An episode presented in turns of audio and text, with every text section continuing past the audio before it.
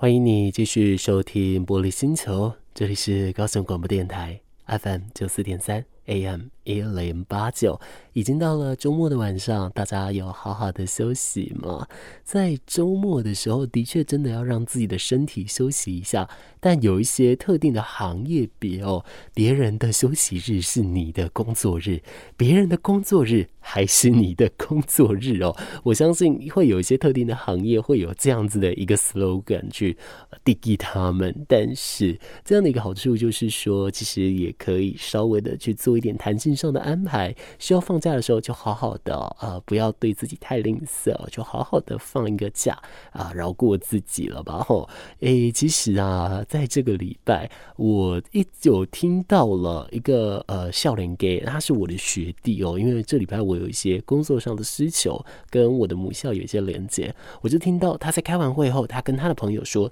他已经没有六日没有假日了。我想说怎么了？后来啊，就听说好像是他的整个行程是非常非常满的哦，包含了这学校课业不说，诶，平常的打工啊，或者是追梦想要做的一些事情啊，也都是同时的都在进行着。其实某些程度上还蛮佩服他的，可以愿意为了自己的梦想而持续的一直努力的，一直在做很多很多的一个事情。某些程度上蛮感动，但是也蛮替他担心的啦，因为我们之前都有说过。青年他的成长时间跟我们的成长时间是一致的嘛，对不对？我们要长到呃这个心智成熟等等的话，可能要到二十五岁，我们的前额叶才算发育完全。那你想哦，同样二十五年的时间，可能父母辈他们是要学的东西，就是呃也当然也蛮多的啦。但是我相信在现代啊，同样二十五年的时间，现在的小孩子们。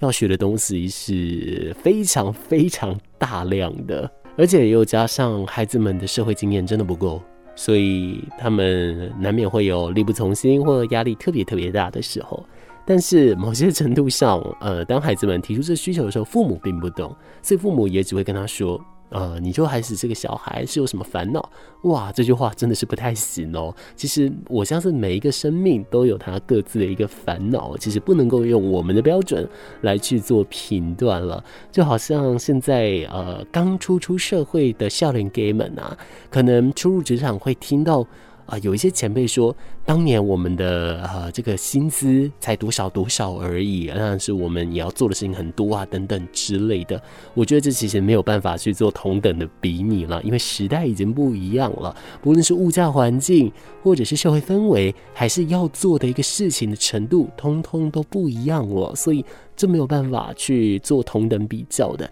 但同时之间，也请孩子们不要太苛责父母辈或者是职场上的前辈了，因为他们没有经历过你们的时代。同样的，呃，我们呢也没有走过父母辈那一个时代，所以就别彼此情绪勒索了，互相尊重，互相一起去探索。怎么样把事情做好，我想才是比较重要的事情哦。在这个礼拜啊，其实青少年身心议题被无限的放大跟延伸，大家也开始在讨论这相关的一个情况。那我在想啊，其实。的确，呃，关于工具上取得与否，真的是会直接的影响到他们是否去执行这一些伤害自己的事情的。在很多的一个文献或者是在研究的比例上来说，都会发现说这其实是正相关的。但是除了这个之外，有没有可能我们再更早一步的来进行防治，来去多注意一下孩子们身心上的一个微妙变化，会不会就有可能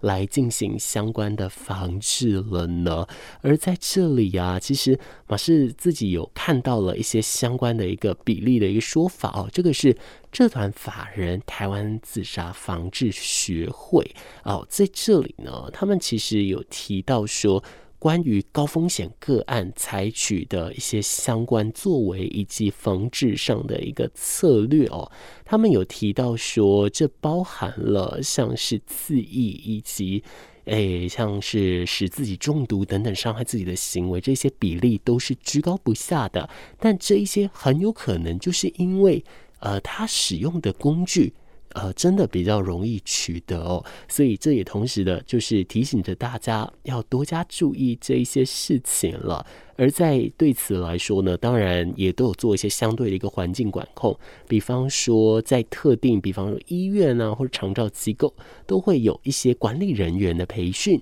以及相关的一个监视器，在不影响呃里面的人的隐私的情况之下来做最安全的一个管控哦。但我觉得最重要的还是说。要自己去嗯做一个相对的防治，跟自己做一个相对的把关呐、这样子对于呃我们自己也才是一个比较负责的心态哦。不过在这礼拜的一个消息当中，其实可以看到还有一个事情，就是说卫福部他指出，根据统计下来，青年在执行自我伤害行为的时候啊、会发现说这是冲动性的，是比较高的，所以。某些程度上，也可以从学校方面啊、呃、来去做防治，来去提醒说，遇到一些冲击事件的时候，到底怎么样跟负面的情绪来共存。这件事情是蛮值得 来去做讨论的哦，也就可以好好的来去做相关的一个分析了。但除了这个之外啊，我觉得在现代这个社会，其实事情上真的纷纷扰扰，我们要完成一些事情，我们要把一些劝给听进去，真的会比较辛苦，甚至得花比平常更多的一个心思哦。但是在这资讯爆炸的时代，你有没有觉得你开始很依赖科技，或者你如果不知道世界发生什么事，你会坐立难安呢？或者是说，你一定要有一个新闻的声音配在你身边呢？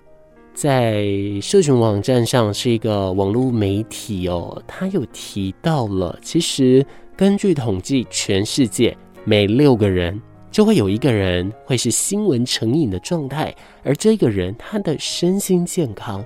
也会比较差。这到底是怎么样的一个状态呢？呃，包含说会不会你看身边有人，他对于世界性的议题或者社会议题特别特别的关注。或者说，同时，呃，像在台湾的我们，同时还要关注的关于像军事上或者是政治上的一些影响等等的哦，这一些很多很多的一些比较实际的社会新闻，都会造成我们的负面感受哦。而有一位学者，他的名字叫做麦克劳林，他跟他的伙伴呐，啊，呃，近年来有去撰文。去讲到说，媒体面临的一个经济压力，加上科技进步以及二十四小时不断放送的一个情况，其实为很多民众带来了负面的一个健康效果的影响了哦。而这一个研究被登在了健康传播期刊上面来进行研究上的一个显示哦，他们就讲到说呢，有不停更新新闻资讯冲动的人呐、他也更容易感受到压力、焦虑以及身体疾病。这又是一个什么样的一个科学研究呢？嗯，我想啊，我们稍后在节目当中再来告诉你吧。充满活力的每一天，就像是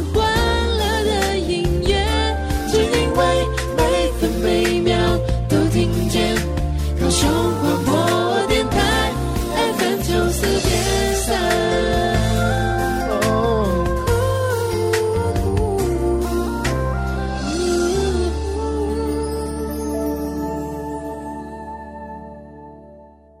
我们刚刚讲到，在美国的呃一个传播学教授麦克劳林，他在健康传播期刊上发表了一个研究，就是讲到说，这全世界每六个人好像就有一个人会有新闻成瘾的状态，而如果有这样的一个状态的话，他的身心健康就会比较差了哦。这个研究团队他在线上招募了一千一百名美国成年人来进行调查，而这当中发现了每六个人大概就有一个人具有问题性的新闻消费，而这一个其实我们换成另一个说法，它就跟新闻成瘾有一点点像了。这一些人呢，他们经常沉浸在新闻事件当中，心思都被大幅的占据了，那需要。频繁的去查看相关新闻，否则就会感到非常的焦虑。而这样子的一个干扰呢，到与家人朋友相处的时间，自己在工作和学业上的专注力、休息、睡眠品质，这些通通都有受到影响了哦。而调查问卷呢，也请这一些人在自评十七项的呃相关的一个程度来去做评比哦。最低分是一分，最高分是七分。而这一群人呢，他们自评的分数哦，基本上都到了六分以上，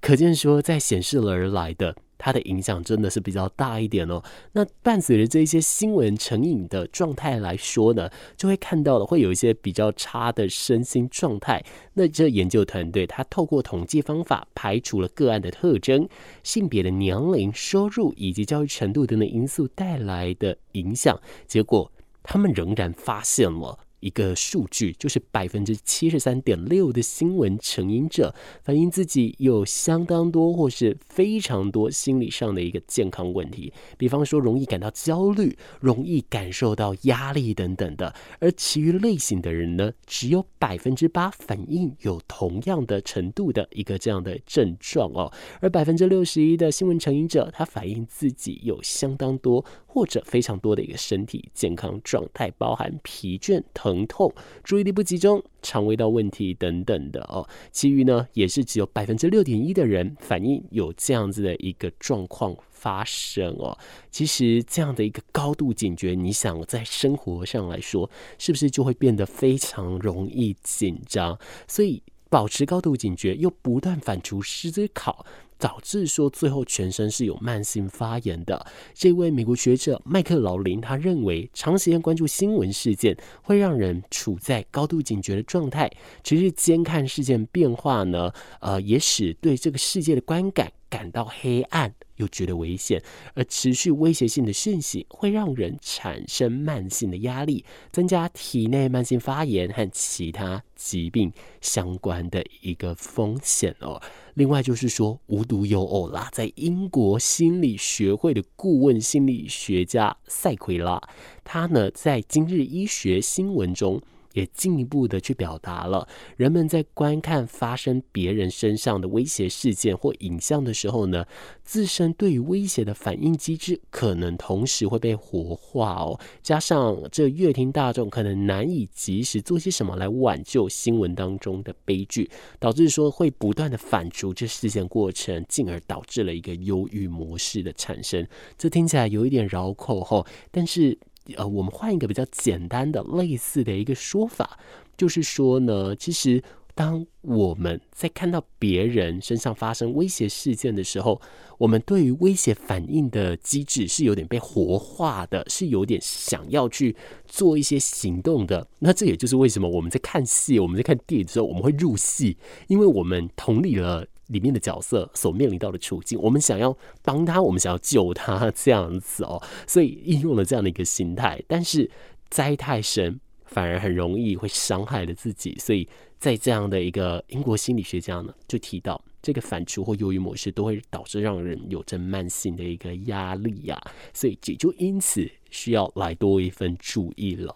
而此外呢，研究当中他还提到一件事哦，就是二十四小时。他持续播送的新闻，以及社群媒体上不断转传的一个大量的讯息，这些讯息其实严格来说，他们之间都相互矛盾哦。你要说他讲错吗？好像也不能，因为他讲的就是这件事情的其中一个角度或其中一个样貌，只是。呃，两三个角度放在一起的时候，可能会有意见相左的一个时候啦。但是，就是因为这样的现象，也导致很多的阅听人啊、也就是我们这些受众们，会无所适从，更加的一个焦虑哦。而罗格斯大学，他也曾经进行了一项实验，让两组受试者阅读健康方面的新闻内容，其中一组人看到的是有相冲突的意见。另一组人看到的是相互一致的资讯，而这结果呢，当然了，就是读到矛盾讯息的人感到非常困惑。在研究人后续交办任务中，他呈现注意力比较不集中的情形哦。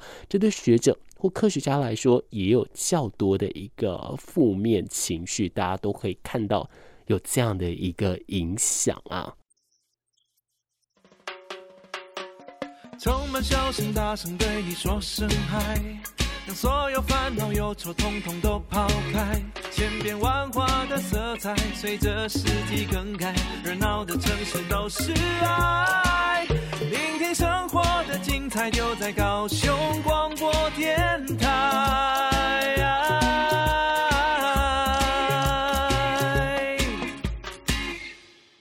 在新闻成瘾上，或许你也可以把它连接成跟社群软体的使用度太高，好像也有那么一点点的关系哦。在德州理工大学传播系的调查呢，就是讲到说了，新闻成瘾者似乎更容易出现身心健康的问题哦。不过在这个研究上呢，它并没有进一步的调查新闻成瘾者习惯观看的新闻报道的类型，或者是习惯使用的新闻。媒介就是了哦。不过在这当中，他们有提到这一些因素对于身心健康的影响是占有非常重要的一席之地啊。以纽约州立大学水牛城分校呢，他就曾有研究去说到，过度使用社群软体的人啊，他较容易反映头痛、胸痛、背痛。甚至很常去看医生哦，而且体内的慢性发炎指标 C 反应蛋白这个 CRP 指数呢，浓度都是比较高的，显示未来走向糖尿病或是部分癌症及心血管疾病的风险。真的会比较高一点哦。而人道科技研究中心，他们也关注着科技、注意力和健康的议题，就曾经针对二十万名的手机用户进行了调查。他们发现了多种的应用程式呢，也就是各种的 App，使用时间一长啊，啊，你的情绪。就会走下坡。以比较知名的几个情绪来使用的话，比方说使用 Facebook 的话呢，使用二十二分钟会感到开心，使用五十九分钟就不开心了。那如果是 Instagram 的话呢，使用二十六分钟会感到开心，使用五十四分钟就不开心了。而用 YouTube 的话，使用三十五分钟会感到开心，超过七十分钟就 no good 了哦。而如果是知名的影音串流平台 Netflix 的话呢，使用四十分钟左右会感到开心，呃，超过八十分钟。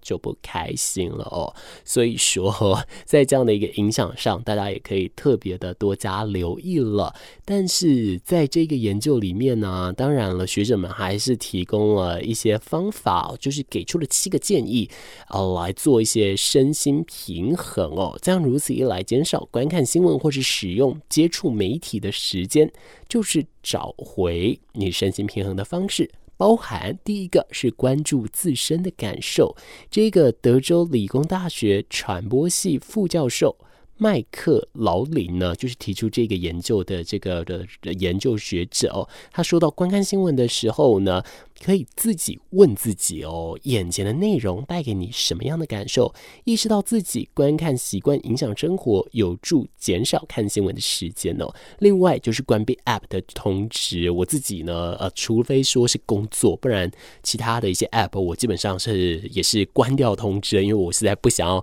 一打开讯息我就看到那啊、呃、如雪片般飞来的很多的消息，会看得我自己头都很痛哦。这个关闭 App 的通知。呢是由人道科技中心来建议的，他建议人们要找回生活的控制权。第一件事情，关闭相关 App 的讯息通知，可以有效减少观看量哦。您可以到手机的设定，或者是寻找通知的地方来进行管理，而必要的话呢，你也可以考虑删除容易让自己分心、成瘾、情绪不好的 App，这些都有助于来帮助你取回生活的自主权哦。另外就是设定使用界限了，比方说设定一天一段时间不要使用手机，和家人说好晚餐不要用电子设备啊，或者是买个闹钟啊，你就不用一早起来就不用手去碰手机等等的哦，因为可能有的。时候早上醒来会想要瘫软在床上，结果手机一拿起来，还是会想要去划一下新闻哦。我不得不说，我自己也有这样的一个镜头啊。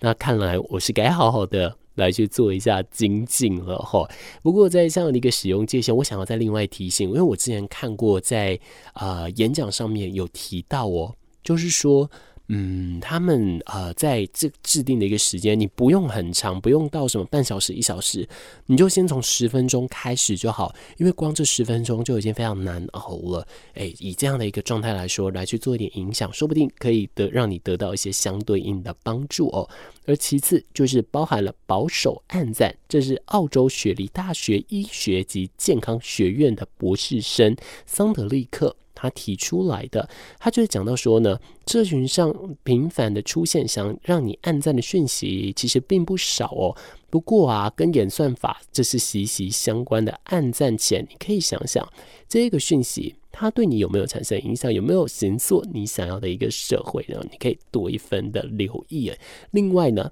可以多多去看看不同面向的新闻，包含了关注不同的声音。许多网站呢，其实只提供给人们可能有趣的内容哦。但是你其实为了避免偏见，所以你也可以多去看看自己平常不习惯看的那一个面相，来知道说，哎，这个社会其实不是只有一种样貌的。另外呢，就是。支持优质的媒体哦，在国外的研究是说到说呢，其实透过一些特定的机制啊、你可以有效的来去做新闻上的过滤，而这个除了可以保障你的生活自主权之外，同时也是发挥着呃乐听众呢关于新闻选择的一些影响，这个久而久之就会形成一股非常强大的力量，就可以。让很多的一些比较耸动，或者是比较容易影响到身心状况的一些新闻，相对减少非常非常多哦。而最后一个呢，则是要把议题付诸行动了。这个研究结果是由英国的心理学会顾问心理学家塞奎拉他提到哦，人们呢有时候对新闻的悲剧会感到难受。这个时候，你可以采取一些积极的行动，比方说，你看到社会弱势的一些比较难过的消息，你其实可以。动而言，起而行哦。你可以捐款给有关的慈善团体，心中再小，其实都有一个帮助的效果在。而且啊，这个呢，可以让你的良心去得到一个非常非常大的一个帮助哦。其实这个看似像小小的一个举动的，对于你自己的一个行为来说，这也是一个很重要的仪式感，所以蛮推荐大家。可以往这个方向来去前进的哦。以上这七个方式也提供给大家来做参考哦。我想在今天这样的一个节目里面，我可能以马斯来说，我最大的一个心得就是，嗯，看来得好好使用闹钟这件事情了。另外呢，就是真的在网络上的一个各式社群网站，不要留恋太久，因为留恋太久好像真的就是会不开心哦。我是没有特别意识到啦，但既然有这样的一个研究，或许就代表说，可能真的有这样的一个比例吧。呃，以我们一起共勉之，一起把生活的自主权给拿回来吧。最美的夜晚，高雄广播电台，最动听的声音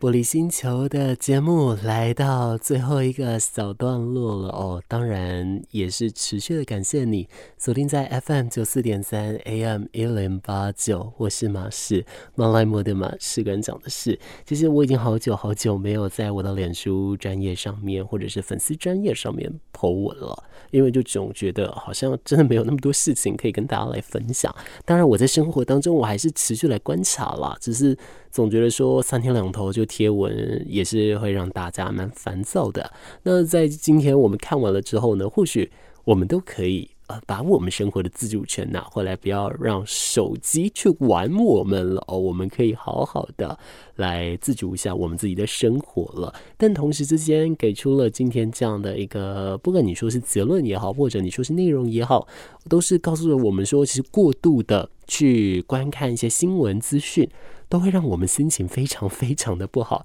所以在这一部分，我们则免能免吧，好不好？希望呢，大家都可以往更健康的一个身心状态来去持续的迈进着哦。而其实关于说新闻上的一个焦虑，我以前也是如此的，我真的就是非常非常想要，就在无时无刻都得到最新的资讯。但后来我发现这样真的太累了，所以以前呢，我可能会用吃饭的时间多看一点新闻，但现在不会，我就是宁可就是啥都不看。我就 安安静静的坐在那里，那最多最多，我想要好玩一点，我就打开我的手机看我想看的影片，这样子而已哦。而这些影片通常也不是时事的新闻，就以这样的状态让我自己达到放松。但是我发现最放松、最放松的状态，其实就是你吃饭的时候什么都不要做。你就专心吃饭就好。我觉得这个就是一个非常深层、一个很好的一个休息哦哦，提供我个人的一个小妙方给大家，也希望这样的一个方式对你有所帮助了有。而我们在节目最后也要跟你说一声再见喽。